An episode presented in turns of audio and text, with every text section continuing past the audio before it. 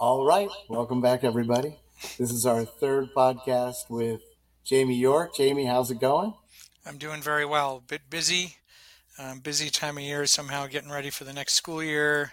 Got a trip to India. A lot of exciting things in my life, but I'm doing well. Thank you.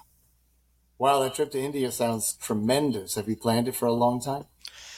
Um, you know, it's India is one of these places that I just find incredibly fascinating. I've had the tremendous fortune in my life, uh, the privilege of being able to travel to more than 40 countries um, over time. And India is a place that um, I, I, guess I'm most fascinated by because whereas I see other countries that perhaps the old term may have been developing countries and whatnot, where I think a lot of the culture is being lost and people are kind of wanting to, you know, or, or it seems that certain cultures are wanting to get rid of their culture and just become modern Western American, whatever, oftentimes not adopting the the best parts of our American culture, and and and I find that a bit sad. But India is, you know, maybe it's just partly because it's so huge. It just um, just even though it's changing rapidly in many ways, it's just still India. You know, we can't we can't dilute its culture at all. And I find it fascinating and refreshing and great people to talk with, a little bit of a different mindset, but just deeply philosophical and wonderful people. So this will be my fifth trip there. I'm excited to immerse myself in it. It's a horrifically long journey, though, getting there, as you might imagine. It's still a trek. That's what they called it those days, right? Yeah, Trekking. yeah. I mean, it's slightly better than getting on a ship as it might have been 150 years ago, but it it still feels like uh, a monumental journey for sure. And it is. Uh, it's at the other side of the world, and it's definitely a different mindset, but it's exciting. Well, everybody here is wishing you safe travels, and we're hoping that uh, you bring back not just some great stories, but uh, a little bit of that culture, and maybe we'll see how that affects uh, the way that you view modern education because I'm pretty sure you're going to get to meet some interesting families and people from Asia, from that part of Asia, that southern part of Asia. Yeah. I mean, I, you know, it's so through, I, through all of my travels that I've done, I guess I've been, uh, and I've given math workshops in 22 different countries. And, you know, I've really come to appreciate being here and not that, you know, I'm not normally a flag raising American. America's the best. America's the best. I mean, but there are many things about America I really love and I'm very appreciative of. And one of the things is, you know, much more of a sense of freedom in terms of education. You know, I certainly believe that ultimately, if education is going to be successful, we have to give power to the teachers to be able to create a curriculum, to create a program, to create the daily lessons that they need for the children that happen to be in front of them rather than have it dictated. So many other countries are much more extreme than the US in terms of dictating the curriculum and in particular having these exams at the end of 12th grade that are just so um, I don't know, soul crushing, so challenging. If Ooh. you want to go to university, you've got to do this standardized test, and that completely dictates your future. We we talk sometimes in the U.S. about high stakes testing. We don't know what that means really, compared to these mm. other countries. So I appreciate you know, the fact that I was at a school in Boulder, Colorado, at a Waldorf school where I had complete and total freedom to do what I felt was best for the students in front of me. And I didn't really appreciate that until I've traveled and seen, you know, the other extreme where they don't have much freedom and they have to teach this particular curriculum. And, you know, they can't take a little side note to do something that's really fascinating and interesting because they don't have time. They just need to get through the material. You know, can I ask you? Here's an interesting question. You had to come up with your own curriculum, not just out of necessity for when you were teaching in, the, in that Waldorf school, but your whole program, your math academy, your academy is uh, the, the cumulative work of sitting down and putting together a systematic uh, coursework that will advance the student through the grades. And you had to pretty much come up with that and and find what worked for yourself. Modern teachers, they they they don't have that advantage, but what type of I mean, what was your journey like when, when you were coming up with this curriculum? How did you wrap your head around it? I mean, it's a very interesting question. And yes, indeed, it was a journey. Um, you know, I started teaching freshly out of college, two weeks after I finished my undergraduate degree. I was thrown into the hmm. classroom in a private boarding school in New Hampshire called Kimball Union Academy. And I enjoyed it very much, but the boarding school experience is certainly very intense. And after a couple of years, I thought, I'm taking life too seriously. And that's when I started my sort of life as a traveler, and that kind of changed my whole life. And I came back from all of that after, in some ways, six years of having amazing experiences in the world in many, many different ways.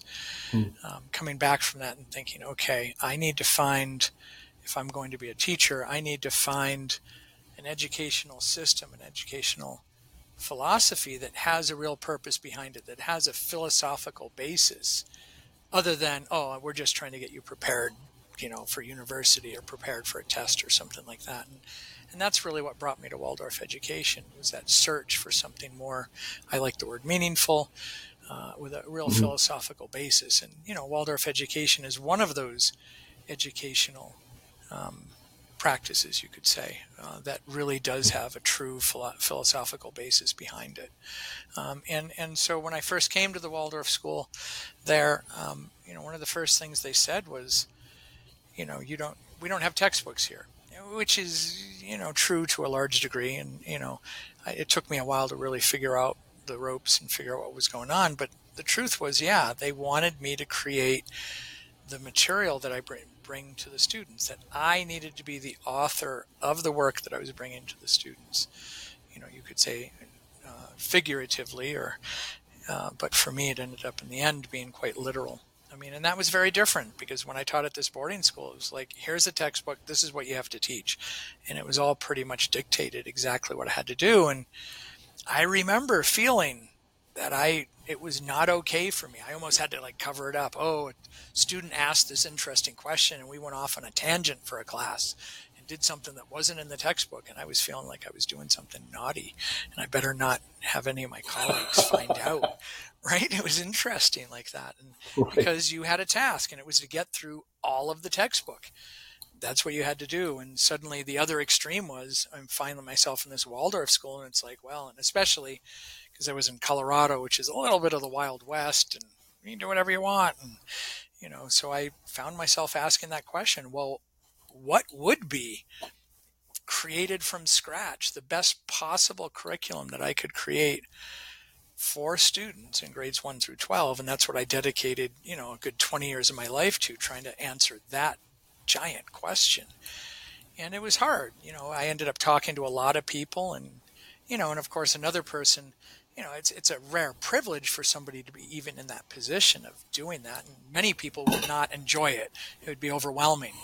But for me, I loved it, and it, and it really motivated me and it inspired me. And another person in that same position that would be willing to do it, of course, would have come to a very different result. They wouldn't, you know. But my curriculum that I came up with is something that you know I, I, I feel good about, and, and it was designed to do from my perspective, to prepare these kids as best as I could for not only university, of course, they need to be prepared for that, but also to help them as we look at this through a Waldorf lens, to best help them in their developmental journey to become, I don't know if I say the best human beings, but the, the healthiest, the best, the most compassionate, the, the most, um, yeah, the, the human being that is, is really equipped to go out in their journey and find their own destiny ultimately.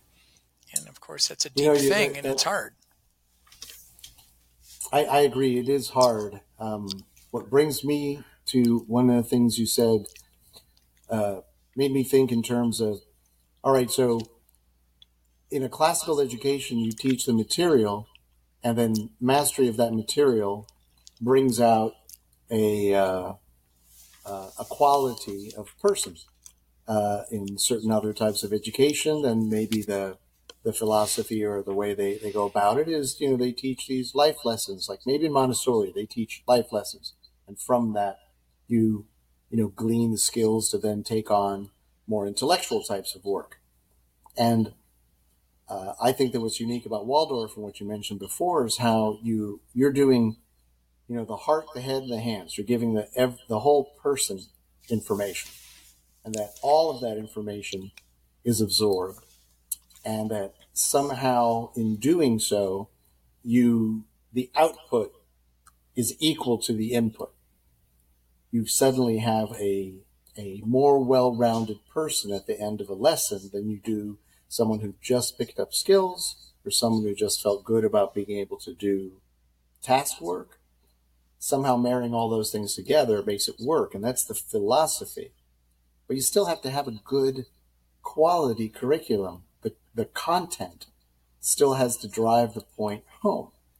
And I think that's where your system really shines because you're true to that that uh, head, heart, and hands adage. Now you did this 20 years ago. Have you thought recently about any other types of philosophies that inform the way that your curriculum might evolve or has evolved since its inception? It's an interesting question, um, and what has informed, you know, my own philosophical approach to education, um, and what has influenced me as a teacher. Um, and, and, I can't say I'm, I'm knowledgeable in all forms of education, but I have done a little bit of reading and research into just the history of education, which I think is quite interesting in and of itself. Um, how did that evolve? How did we get to the point that we are today? Um, but I'd say, um, you know, that that ultimate question of, and it's such an enormous question, to really consider how is it, how is what I am bringing to my students influencing them developmentally? you know you can get down to how will this problem this one specific math problem how will it have an effect on my students course, it's usually a bigger topic. You know, if when I teach seventh grade algebra, I'm considering what is it that I'm trying to do here that's going to have that the right influence on the students developmentally. It's it's when you really go deeply into that, it's a pretty powerful process.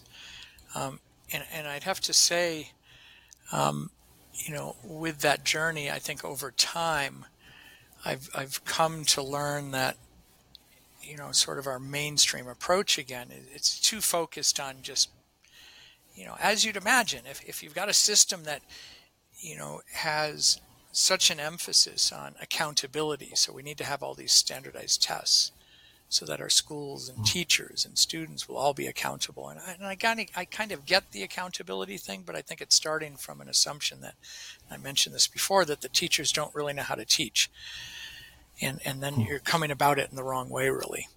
But um, you know, to start to to think that there's much more to math than just learning these simple skills. If you've got a system that's going to be based upon standardized testing, it's only understandable. It's it's to be expected that it's all going to be skills based. But the, the most important thing again is you know certainly more important and skills are important i always feel like i have to say that math skills are important but this idea of really trying to cultivate a higher level thinking, you know, mathematical thinking, to really develop the thinking, the creative thinking, the problem solving, all that is more important than the skills. And then, you know, at that higher level, even is this trying to cultivate this joy and love for learning that's so important. And it's and it's not easy, of course. And then you can go deeper. And that's what I've been alluding to right now is, you know, how are we really influencing their development of a human being? As a human being. Um, you know, I'm often I often say, at the end of the day, you know, the the material, the content, the math problems that I brought to my students, that's not really important. That's not the important thing. It's all these other things that I'm talking about, how it affects them developmentally, how what are the life lessons the students are learning through doing this. All of that I feel is more important. Although I will, at the end, defend my choice of curriculum, curriculum topics, even though I say, ah, really not that important. Um, but I, I, love the math that I teach. I love the topics that I teach. And that's important that any teacher is really enthused about the material that they're bringing to the students. That really has a positive effect right there on the students. Yeah, absolutely. They they become motivated when what you bring to them is alive. If yes. if it's something that sounds a little too by rote or or or dead, it, it's no wonder that they get fidgety and they're not. I, I just find that kids are interested not because you have to necessarily entertain them as much as you have to engage them. Uh, and I think that they become motivated when they see advancement in themselves. And seeing yeah. advancement in yourself is fairly difficult, especially in a topic like math. I mean, we talked about that. You can, you, you have math trouble. I, I can't do this. I'm stuck. But if you can coach them past that point, uh, then eh, you have the right material that speaks to their developmental age. I think that's where that love of learning sparked, and suddenly they're alive again. Well, and you have to you normalize. Yeah, you have to normalize their feelings, right? We live in a world feelings play a big part, isn't it? You know, especially today. But I mean, it's true. A lot of kids have all these feelings, especially as adolescents, where feelings can just completely wreak havoc on their lives. And mm-hmm. you know, and as teachers, we need to consider all of that. But so if I can normalize their feelings, so how many students every time they get confused think, "Oh, I'm confused because I'm bad at math." And so I so much like to just point right. it out. I point it out. It's like there is no math worth doing where you don't have to work through some amount of confusion. If I'm going to do anything worthwhile, you got to work through confusion. That's part of the journey. And, you know, it's going to be different for different students. Some students, probably the majority, hate being confused it pushes for some students it's so extreme it just pushes their buttons and they just you know completely can't as soon as they're confused they freak out right other students are so comfortable you know so fine with being confused. They don't even notice they're confused. It doesn't bother them at all. You know it's kind of a funny thing. Um, and, and so you normalize these kind of feelings. How many students feel bad when they make a mistake? Oh that must mean i'm bad at math. And i say well actually making a mistake is not only necessary and good but it's it's actually really helpful for learning. You need to make mistakes in order to learn. That's such an important thing. And so that's the know these are the sort of things that are important. And once we can especially in adolescents get them to the point where they can realize oh i used to think i was just terrible at math because of all these reasons i said that they see it just seems to be reinforced and there's a narrative going around in their head i'm bad at math i'm bad at math. And then to get them to think actually what you're experiencing is fairly, fairly normal number one. And then secondly is stop comparing yourself to everyone else. We live in a world with yeah, that, that's, standardized that's testing and all that we're constantly comparing ourselves to each other you know are you where do you rank yeah. in your class are you you know you want to be number one and all this competitive sort of atmosphere oftentimes ends up being quite detrimental for all ends of the spectrum. And, and so to teach them that a lot of this that you're experiencing is normal, number one. And then number two, it's like, what's the real goal? I mean, the real goal is for you to improve, right? My expectation of you is one thing, and that is that you try your best. That's it. Try your best. And if you're genuinely trying your best, we'll reach that goal of improving. And everyone can improve wherever you're at. And if I can really get them to live into this, and I feel that I can, then kids start to feel successful and then once they start to feel successful their whole relationship to mathematics changes and then amazing things are possible and guess what then they'll actually learn the skills because they're in a space to receive it that's true i mean you, you're talking uh, what comes to my mind almost immediately is the battle between optimism and pessimism and we tend to be surrounded by a sense of pessimism. At least as adults, we notice it because, you know, the, the news media or the things that we consume outside of that tend to have a darker tone than they had during a more optimistic stage. I can remember growing up and being in grade school in the 70s and, you know, there, it was, there was a lot of optimism about the world and the way it was. And, you know, even the things that I consumed as a child, the things that I did as a child were more dictated by the those cliches that we as Americans really want to embody. You know, the stick to itiveness of getting past your the, the obstacles are in front of you, the optimism of a better future. uh, I think that we need to look at the world more optimistically in order to then teach that there is optimism in the world so that this new batch of children can can embody that as well and then bring that to the to uh, the task at hand they have to spend the time with you so it's got to be meaningful we go back to that that meaning again i mean i don't know how you came upon it with your making math meaningful but you stuck to it and it is a gem for but parents out there need to know that you're really teaching a sense of optimism through skill building. And as a byproduct, these kids can do math and they can do math very well. Well, Mark, you you've said a, you've, you've, said a lot there, for sure. Um, you know, we both grew up. We're we're close to similar ages here, and we both grew up mm-hmm. during a time of optimism. I mean, you know, certainly I remember when 1980 hit and thinking, this is our, you know, that's, I, I graduated high school in 81 and it was like, this is our decade. And, you know, this is when Ronald Reagan came into office and, you know, in spite of, you know, we can have all sorts of criticisms of him as a president, but, you know, whether it was due to him or whatever, there was certainly a sense of optimism. There was this feeling, you know, I'm going to go to university. At that time, I was going to be a computer programmer, and you know, I'm going to have a really successful life. There was that feeling. Of course, that's going to happen. You know, but if if you look at that just historically, you know, we're coming on the tail end of an extraordinary time in history, aren't we? I mean, I always give oh, the yeah. example. I give the example of my grandfather, who was born in 1906 you know, so we're talking well before World War One, and and he grew up in backwoods Maine, in a place where I get they had trains that kind of came nearby, but you know there certainly was he never got electricity until he was well into his 40s, up in that area. Ooh.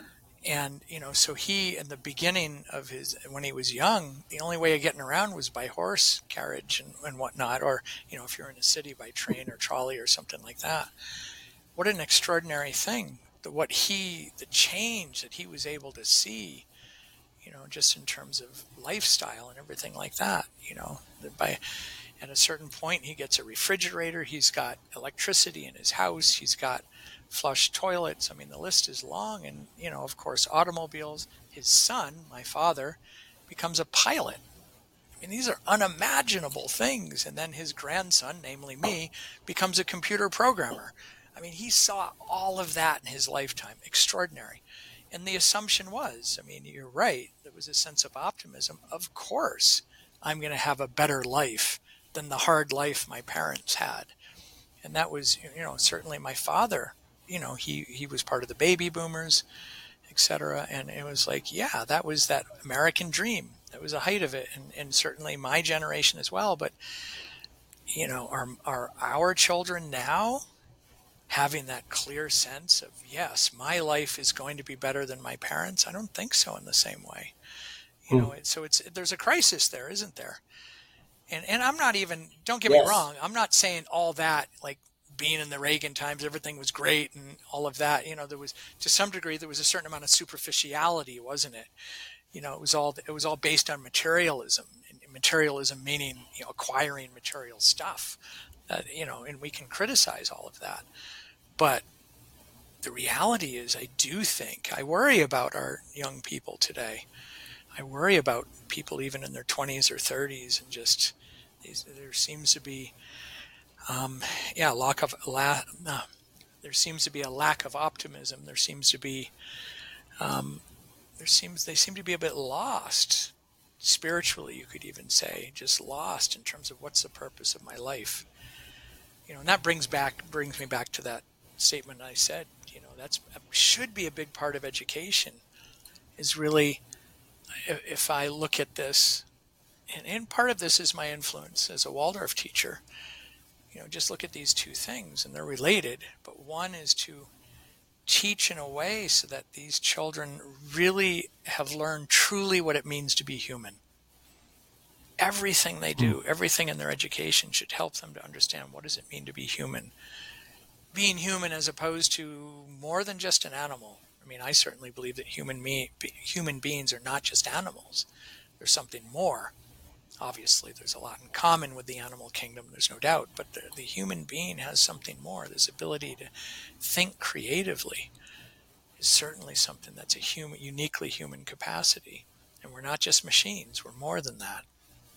So to be able to to teach in a way that students really understand that. What does it really truly mean to be human? And then secondly, this idea of helping them to start a path down which they can discover their own destiny. I mean, those are big questions, but can we teach in a way that it's going to be possible for them to go out in the world and to discover that? I mean, very few people are able to really discover their destiny, you know, before they're 18 years old. But and for me, it really took until I was 30, and that's okay. Hmm. But that was part of the journey. Well, you need a new tool set, a, different type of tool set. I mean, we were handed to our teachers with a sense of optimism, and they turned that into uh, the type of generation that built this modern world. I mean, you and I are both computer programmers. We that did not exist with the baby boomers. That is a creation of people that uh, were able to use the skills that they built and bring a new creative imagination. But one thing that struck me of what you said is, you know, this sense of humanity. Uh, there's almost a Cartesian philosophy wrapped into that, where, you know, I think, therefore I am is an important part of differentiating. That's the, that's really the, the what cleaved the world in two, isn't it? Suddenly we, we have a a pre and a post Cartesian world where reason and uh, scientific method come into play. But you can't detach that from this, the original these people came from very deeply spiritual place they did it to prove the existence of things, not to disprove the existence of things, and to see the world and think in a different way. I think what you're describing is that we need a new way of thinking, a new oh. way for a modern man to think. Yeah, another big thing to talk about. Very much so. and you know, you mentioned Descartes, and you know, it's it's part of what um, what I believe our students need to really experience is to experience the evolution of human consciousness. I mean, that's a big thing that I just said, and that's a very Waldorf thing, right? The evolution of human consciousness. And for our students to go in, in some sort of form, in some sort of microcosmic form, how can they go through in their own individual development many of the same stages that humanity went through over millennia. It's an interesting thing. And and so mm.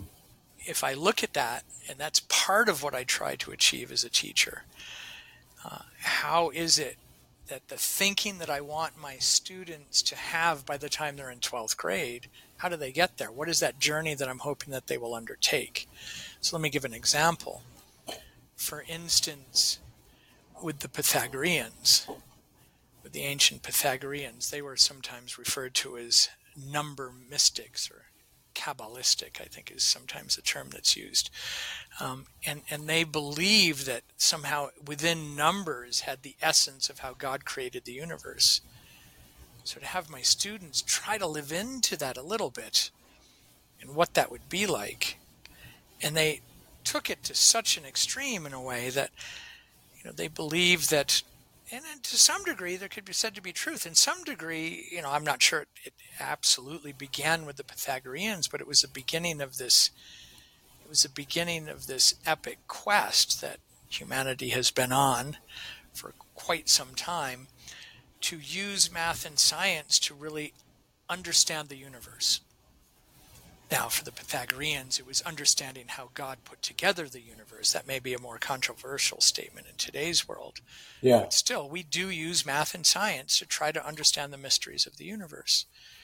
And so, they, as an example, in terms of music, it's quite fascinating. And, and I have my students study this in 10th grade. We do a little bit of it in 7th grade in the physics block, and then again in 10th grade to really understand how ratios play into music. It's a fascinating thing this idea of the Pythagorean ratios of of uh, different uh, harmonies that can occur in music. Now, I'm not a musician, but I've studied a fair bit of this. And that if you look at the perfect fifth, and so for instance, if you play a note, you can help me out, Mark, because you are a musician. You play an A, and then somebody else plays an E, a fifth above. Yes? And these two notes, yes. if played together, should sound pleasing, harmonious. Right? And it was Pythagoras who actually determined, although he didn't frame it in this way, but we will say that the frequencies, this is what it evolved into, that the frequencies of those two notes are in a 3 to 2 ratio. And the Pythagoreans would have looked at that and said, well, that's because God created it that way, that the beauty of music is really, uh, is really made evident through the simplicity of ratios of numbers. So a simpler ratio will sound better. And to some degree, you might agree with that as a musician, although jazz musicians may have a little bit of a difference to it. But, you know, three to two ratio is going to sound better than a, an 11 to seven, you know, two notes that have frequencies in an 11 to seven ratio.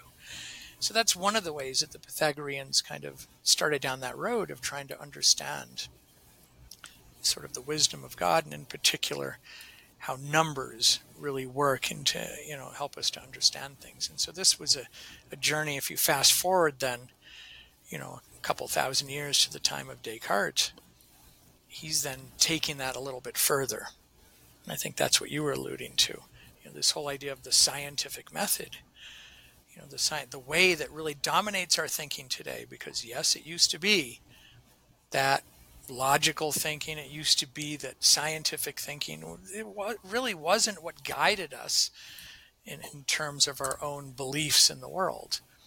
And so you, I think of it, and it's an oversimplification for sure, but I like to think of it that the scientific method, at least the beginning stages of its development, were really um, those first steps were taken by Galileo with his his uh, emphasis on experimentation with Descartes, with let's really have rational thinking. We want to only believe something once we absolutely can demonstrate to ourselves in our thinking that it's true. Um, and also Descartes' need and desire for what we would now call empirical evidence. We need to gather data, we need to look at the numbers, and, and that will help us to understand the world. And then, of course, Newton comes along and says, well, it needs to be objective, right? It needs we need this objectivity, yes. which is a fascinating thing. What does it really mean to be objective? We seem to be having problems with that even today, don't we? Um, but you know, the three oh, of them kind of taking this, and so it's and, and yet I want my students to kind of experience some of this evolution of the thinking as well. Um, and so let me just highlight that that there's a big difference between, as I see it, uh, how a ninth grader thinks versus an 11th grader. So the ninth grader is hmm. still pretty much thinking pretty black and white, still pretty concrete, right? We take that a little bit further in 10th grade, the logic becomes a little bit more, uh, you, you could say rigorous in 10th grade. Um, in some ways, the 10th grader becomes, uh, I would say, more materialistic in their thinking. Can become, this can be a time for somebody, for an individual, where you know, if there's a period in their life that they are a hardcore atheist, it might be 10th grade, it may be into adulthood as well, but many I find at that time in 10th grade, that can be, you know, an appropriate time for them to kind of really question the existence of God and so forth. Um, but then in 11th grade, a new kind of thinking comes about. A new kind of thinking. And so that's what you were asking about is, you know, this new kind of thinking. What is really meant by that? I think can I what is go a little bit further into yeah, that? Do you think? Yeah, please, please. Uh-huh. Um, and so when I teach this block on Descartes, because I think it's so important for the students to understand where some of this comes from, and we go back and look at Descartes had a book, um, oftentimes just referred to as Discourse on the Method, published in 1637, and it's in that book most people recognize the the quote from it or the idea of "I think, therefore I am." Uh, cogito, cogito ergo sum. I have no idea if I pronounced the Latin correctly or not, but this idea, because I can think, then I exist, right? Where did that come from? You know, it came from him having this crisis because he actually went down this road, which would have been very unique at that time, and he was a unique individual, where he became unbelievably skeptical to the point where he performed this thought experiment. Because he had learned that some of what he was being taught in his Jesuit schooling, some of what he had been taught was essentially dogma. He was being taught things about science, for instance, that he recognized was not true. He had heard from Galileo had disproved some of Aristotle's ideas, and he had been taught some of Aristotle's thinking, which, by the way, I think had been the way that it was taught. Aristotle's thinking was distorted, but I won't go down that road. Um, and so Descartes realized, well, if I've been taught some things that aren't true, what else? That some things that I know aren't true well, what have I been taught that is true? How do I know what's true? And he then this thought experiment, which was astoundingly terrifying if you could actually pull it off, is to doubt everything that you have been taught and everything you have come to believe. Doubt everything. And he went so far, I think he had something of a you know psychological breakdown, honestly. So he was in this he was in this usually what's called a stove, but it was a stove heated room, this tiny little room, and he spent the winter there completely isolated. And I think his servant would just bring him food, and that is it. He had no conversation with anybody. And he did this thought experiment that culminated on this one particular night in November. And he doubted even the existence of his own body. I mean, how could you do that? I think I have a body, but maybe I'm just deluded. Maybe it's not. And out of that, he came up with there were only two things that he could really, that's what he wanted to know. If I could doubt everything, is there anything I could possibly know in my own thinking to be true? And he came up with two things. One was that I exist. I exist, I must exist because I can think. Okay, that's one thing that I know is that I exist. Anything else? And then he, he said, Well, I know also that God exists. Those are the two things that he could know. And that's an interesting thing to read his argument, and he wasn't the first. Am I correct? I want to say it was Thomas Aquinas also tried to have, it may not have been him, I may be confusing it with someone else, also tried to have a logical argument, a proof, if you will, of the existence of God. Right? And Descartes had something of a proof of the existence of God. My students read that and it's like, well, I don't know about that. I mean, you know, I personally would believe you can't prove such things. I can't prove to a believer that God doesn't exist or an atheist that God does. He's just there's no proof of this. But this was an interesting thing that Descartes had that experience, and then out of this, various things came along, and then finally he has this whole philosophy that he develops uh, that was unbelievably impactful. In fact, the full name of the book is Discourse on the Method of Rightly Conducting One's Reason and Searching for the Truth in the Sciences. A very ambitious title. One could say, sounds a bit arrogant. He's basically saying to the world, I'm going to show you how to rightly conduct your thinking and to actually do science. Right? So here's how you think properly. And the amazing thing, it was incredibly impactful and it was very much made a huge difference. And here's how we're going to do science. Because at that point, science really was based upon philosophy. People sitting around thinking, well, this is what I think is true. So let's just sit around and philosophize about what we think is true and how the world works and so forth. And he said, no, you got to do it this way. An amazing thing. But what I want to point out is this, and it's this whole world of uh, epistemology. So, in terms of the world of philosophy, epistemology is the study of which we come to understand how we acquire knowledge. How do you acquire knowledge? that's essentially what I was just describing. This is part of what he was going down that road. And he said, well, there are two real ways of acquiring knowledge. Two ways, only two ways that you can acquire knowledge. He said, logical deduction. Makes sense. And, and what he says is really don't believe anything until you know in your own thinking that it's true, that you have a logical explanation for why something is true. And then the other one, which has often been dropped and forgotten about, was evident intuition. What is that? Well, I wouldn't say that Descartes was necessarily a devout Catholic. He was Catholic. Um, but he certainly wasn't an atheist. I just told you he came up with a proof of the existence of God. Um, but this idea of evident intuition as given by God, now that's an interesting thing because in the following several hundred years, the world of mathematics went through, I would say, quite a bit of effort to expel in, intuition from the world of mathematics. What does that mean? What is intuition? Hmm. And what does it mean to get rid of intuition? It's strange, isn't it? Yeah, definitely. well, to me, you know, you're describing uh, belief as being in the state of chaos that's masquerading as just something that gets passed down, but it is somewhat chaotic. And even when you when you when you go back to Pythagoras, some of these other great thinkers, even Aristotle, that everyone, everyone wanted to come up with a way of organizing things so that they can be out of the chaos and into order, and therefore then understood, and therefore then ingested into knowledge. You know, Cartesian doubt was absolutely seminal because, you know, you begin having that skepticism but unless you have the following methodology, I'm going to use deductive reasoning, but deductive reasoning had to have steps because you can't just think about them and get them.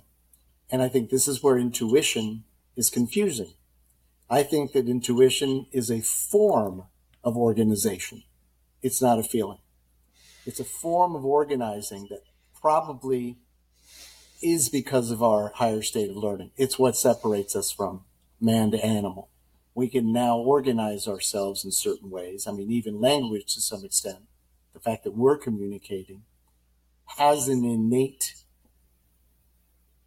structure within our brain, probably develops over time. We talked before about how children can absorb languages. Well, that's intuitive because they're absorbing languages before they're absorbing knowledge or the type of knowledge that you and I deem as something you learn at school. So this intuition has to be a bit of biology. It has to be a bit of uh, mysticism. It has to be a mix of all these things, but you can't get caught up in defining it as much as using it. So how do you use it? I think Descartes had a pretty good system for using it. He said break things down to the simplest form. And then whenever possible, the, the solve things because the, the, the first and simplest solution is the solution. And then I, I, think repeatability also came into play. I think he had four. You might know this. Uh, the the final thing is once you're able to do something, once you're able to break it down into its simplest form, once you're able to, you know, prove and use it in its simplest form, then you must be able to repeat it. And then these things are true in the same way that he came to his own epiphany about his existence. Yeah, those four things you are referring to is what he referred to as his precepts. And that was, those were his four steps of doing science, right? And um, I, I, won't right. get into all four of them, but yeah, that idea of collecting data, repeatability, breaking things down, et cetera, that was all part of it for sure. But um, I want to go back and unpack this a little bit because I think it's interesting this idea of what would it mean to expel intuition from mathematics? What is, and this is a good enough question right there, is just what is intuition anyway? Yeah. What does this really mean? And just, it, it's so relevant in today's world. I mean, what do people more than ever now believe all sorts of stuff? How did they come to believe it? You know, I heard a podcast recently from where Steven Pinker was talking, and I admire him greatly um, he's a good thinker, cognitive psychologist, a lot of really good thinking. But he was talking about this very thing. How is it that people today are led to believe? And certainly one of the things is is it's tied into their identity. You know, my particular political views, I identify as that. That's part of who I am as a human being, or is this belief system. So I will believe, I must believe anything that's within that package. Right? It's these narratives that sometimes we hear about, right? That's why I believe it. And, and hmm. of course, this is a subconscious, very much a subconscious process, right? But how much are people actually believing things because there's a true, logical, understandable, um, scientific basis for them to believe it. As an example, he talks about this idea that many, many people in this world believe that so much of the world is worse off now than it was decades ago. And he's really countered all this. And I've talked to you about this a little, not in the podcast, but I've talked to you about this before, Mark. That that that people mm-hmm. are led yes. to believe. Where do they come up with these beliefs? How does that happen? It's a curious thing. Well, you know, first, uh, yeah, absolutely. I, you know, people want to believe. Uh, it's the same thing. Like what I'll, I'll have a discussion with someone, and I bring up a point, and a person may on the spot come up with an answer, and then I, you know, we might say, well, I don't, you know, maybe that's not quite right, but they will now because it came out of their mouth defend it to the end because it's now their belief. Right. And, and what you've done suddenly is I think that this is a modern version of it, it's not just that the conversation breaks down, it's that reality breaks down. When you're able to, you know, create a reality that in the face of evidence cannot be shaken, I think this is this is a mistake. Now we've gone back into those dark times where, you know, maybe science was a little bit convoluted. Sure. And you make an excellent point. You make an excellent point that uh, what we believe will determine whether or not we're willing to listen next, open our minds next. Do you think intuition might be a way of closing our minds? Well, I mean, we have to answer the question of really what is intuition. You know, how does that really work? But l- let me give an example, a couple of examples of this. So, you know, for you know, since the beginning of time, just to give this simple example, people looked at the sun rising and setting, going through the sky, and you could say it became um, something of an intuition that they looked at and said, "Oh, I can see the sun is going around the Earth." And so this is an example that perhaps mathematicians would look at and say, you know, this is just a very simple example where we our intuition has led us astray. Right? Our thinking seemingly, if you want to think of that as the intuition, has led us astray. We look at something, we we see it and we think, oh, therefore this is true. And so there are many examples in mathematics as well, higher level examples perhaps, where we can point at it and say, oh, we believed that this, our intuition led us to believe this was true and it's wrong. And therefore mathematicians said, well, we need to get rid of the intuition. And it's funny because when I look at, when I listen to someone like Steven Pinker, again, who I admire greatly, and I look at this and I hear him talk and I think, okay, part of his belief, you know, you got to start out with some basic foundational beliefs or assumptions, just like Descartes was. What can I, where can I start to build upon something? And a lot of these great thinkers come from an initial basis. It comes out of what I would say is materialism. This is the dominant philosophy today. Materialism. What is, what is there in the world? You know, it's basically the study of ontology right? What exists in the hmm. world? And the dominant view today is, amongst most thinkers and scientists, not all, is that the only thing that exists in the world is material stuff. That's materialism. There's nothing else other than material stuff. And there are material explanations for everything life, thinking, emotions, everything can be explained material, scientifically, materially, whatever. And so it seems to me that that Pinker, not to be, you know, who am I to be criticizing him, I suppose, but he's coming from this basic foundational start, yeah, axiomatic, if you will, that there is no God, that it's materialism, it's an atheist standpoint from the beginning. And so then we start to, well, then what is thinking? And so I happen to believe, and, and part of my basis is that thinking is it cannot be explained just materially. Cannot. That my thinking alone is evidence in my mind of that the, materi- materialism is missing something. And Rudolf hmm. Steiner, the founder of Waldorf education, he talked about in his book Philosophy of Freedom, which is I like the you know the, the other title of it is Intuitive Thinking as a Spiritual Path. So to try to train yourself to be able to think intuitively and to become a vessel for new creative independent thoughts. I mean if somebody asked me where do I stand politically, am I Republican, Democrat? I mean it's you know it's such a strange system in this country, just two parties, but where do I stand politically? Well, you know, I, I, I have my own political party, perhaps not really, but you know, this idea of independent thinking. That's that's my basis. Is I believe that we should be independent thinkers. And yes, you're right. You mentioned that we need to be open-minded. We need to listen to other things, but you know, ultimately we need to develop this power of judgment for truth. And that's the biggest challenge today, isn't it? We're bombarded with information and ideas and a lot of times emotionally charged you know narratives that this is what you must believe well what can right. we really believe for ourselves and so this idea of really trying to develop this intuition i think is important. And, and i think that's actually this new kind of thinking that's really needed. Wow so you answered your own question in a terrific way. I'm not sure it's completely counter to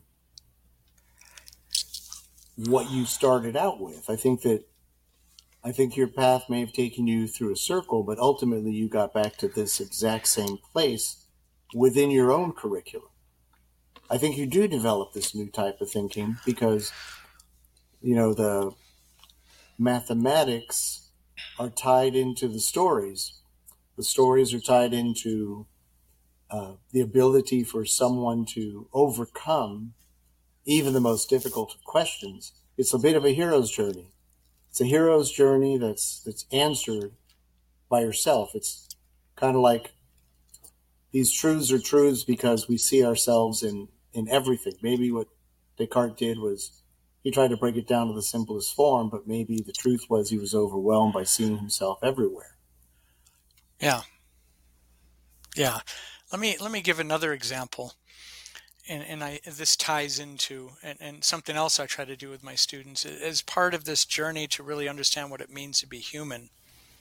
Um, is to really tie together mathematics with philosophy and history, and it's it's an interesting oddity almost that most people, even mathematicians that I've encountered, don't really understand or even have knowledge of some of the most recent, um, not even very recent, but recent events in the history of mathematics. And what I'm referring to is the what is oftentimes labeled as the foundational crisis.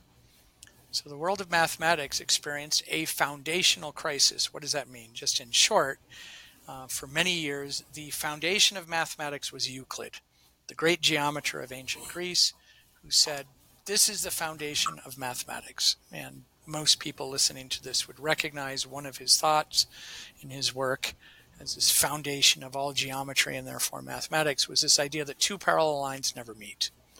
Two parallel lines never meet. Right? And, and to some degree, you could say that that was one of his postulates. It's not actually how it was worded, but we'll go with that for a bit. It was certainly a foundational concept within his book upon which everything was built. And most people would listen to me and say, well, yeah, of course, two parallel lines never meet. No kidding.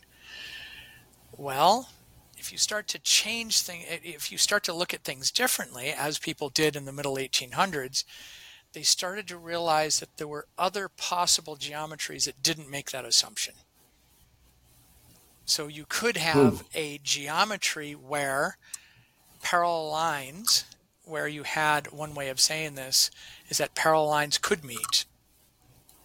Or you could have other possible geometries that you could have through from a given line, a line passing through another point, where there would be many different lines that could be parallel to it. You know, so you ended up with these strange geometries referred to as non-Euclidean geometries that turned out to be completely contradictory to Euclid, but equally valid, completely equally valid.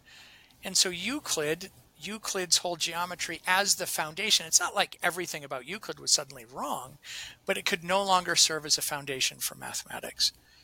This is the foundational crisis. So mathematics no longer had this rigorous, rock solid foundation of truth. And that's the way that Euclid was Euclid's work called the Elements was looked at. It's like this is where we how many times have you heard this? This is where we know pure hmm. and certain truth. It's mathematics. We know pure and certain truth. Right? And then suddenly we didn't have a foundation. This was a horrible thing. And mathematicians, we're talking about 120 years ago, around the turn of the 19th going into the 20th century, there was like all out war. And it was ugly. And there was this huge philosophical debates about what we could do with this. And for the most part, the majority of the mathematicians at that time sided on, they were on the side of logical, you could say formal mathematics. What is formalism? Formal mathematics. Well, that's where everything has to have a logical step by step proof, similar to what the ancient Greeks wanted. Right? Everything has to have a. If, if you're right. not proving things, and some of you may be familiar with this, you can go to university today and there's still this mentality that the only kind of real math is formal math. If you're not proving things, you're not doing real math. Right? Well, you can kind of tell the way I'm talking about it. I don't believe that. Doesn't mean I don't believe in proofs. I just believe there's more to math than just proving things. And so you had in this foundational crisis, the majority of mathematics at that time were certainly, you could say they were logically based, which are the formalists, I'm sorry, the logicists, where the new foundation has to be logic, right? The formalists, well, you know, as I just explained, it's all about proofs and stuff like this. But then there was a small minority of mathematicians. And guess what they were called? The intuitionists, who were just like, no, the basis of mathematics is intuition. Really interesting thought. And they were like the hecklers at the back of the room, right? And and it was it was getting pretty ugly. Which side of the fence are you on? And um, what was fascinating is, you know, there was Bertrand Russell comes along and he says, well, here's the new foundation. There's a whole, I'm cutting the story, story really short. And he says, okay, I've figured it out. Here's the new system to, uh, to replace Euclid and it's based on logic and all this. And then a guy named uh, Kurt Gödel comes along and he basically proves that that whole approach is wrong. It's mind blowing. And Kurt Gödel, and very few people really understand it. I'm not sure that I understand it fully. He comes and he says, you know what? Our method of doing mathematics, specifically the whole formal idea of proving everything, is not that it's wrong, but it's limited. And in, in, in essence, in the end, he says, we can't have a perfect system. There's no such thing as perfect mathematics. I said that wrong he believed mathemat he was a platonist as i am as well so he believed mathematics is out there in the non-material world as this as this higher truth of beauty. And we as human beings can only in, imperfectly apprehend and comprehend what's really going on there right? And and and Gödel yeah. says our formal mathematics that we said was what math was all about is limited and the, and so in some ways he was siding with the intuitionists in the end that the real basis of mathematics is more than perhaps what we as human beings can really wrap our minds around. It didn't mean that mathematics ended but what it does mean is the way we had been thinking of mathematics that idea and this quest for perfect, perfect certain truth was over. And so I bring all that about because if I look at this more philosophically, what's really needed. Now, it's, it's fascinating to say that this foundational crisis in mathematics happened at the same time as a foundational, as a foundational crisis in science. I think it's, it, it was, um, and I'm not an expert in this, but it was the ultraviolet effect or something, some experiment within the world of physics that eventually led people to realize that Newtonian mechanics, the laws of Isaac Newton, were not were not valid in all situations. And out of this, out of that crisis of science, came these two new studies that most people at least have heard of, which is relativity and quantum. And Max Planck and Einstein and all of these ideas that came, this new kind of science that violated the previous science that came before with Isaac Newton and all of this. we needed something more than what came before. And so there's, uh, there's this new kind of thinking that's demanded in the world of science, a new kind of thinking that's not just the old thinking. Now, the old thinking was the thinking really dominated by Greek, logical, concrete, black and white thinking.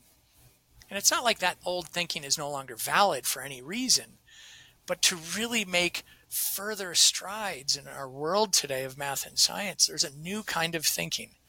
And, I, and I'm, I have a little bit of a hard time saying what that thinking is, but I'd say that it is more intuition based. It is relativistic. It is, you have that it's paradoxical that sometimes you need to think of, for instance, with parallel lines. Do parallel lines meet?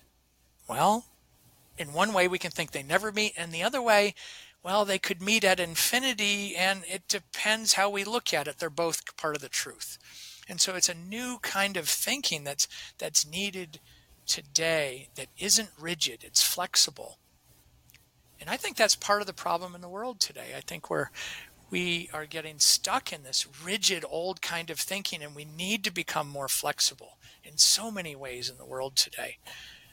And that's what I'm hoping to develop a little bit with our students. And so part of what I just said, I spent a lot of time with my students in 12th grade really bringing them this this foundational crisis and this philosophical realization of what is needed in the world today in terms of thinking.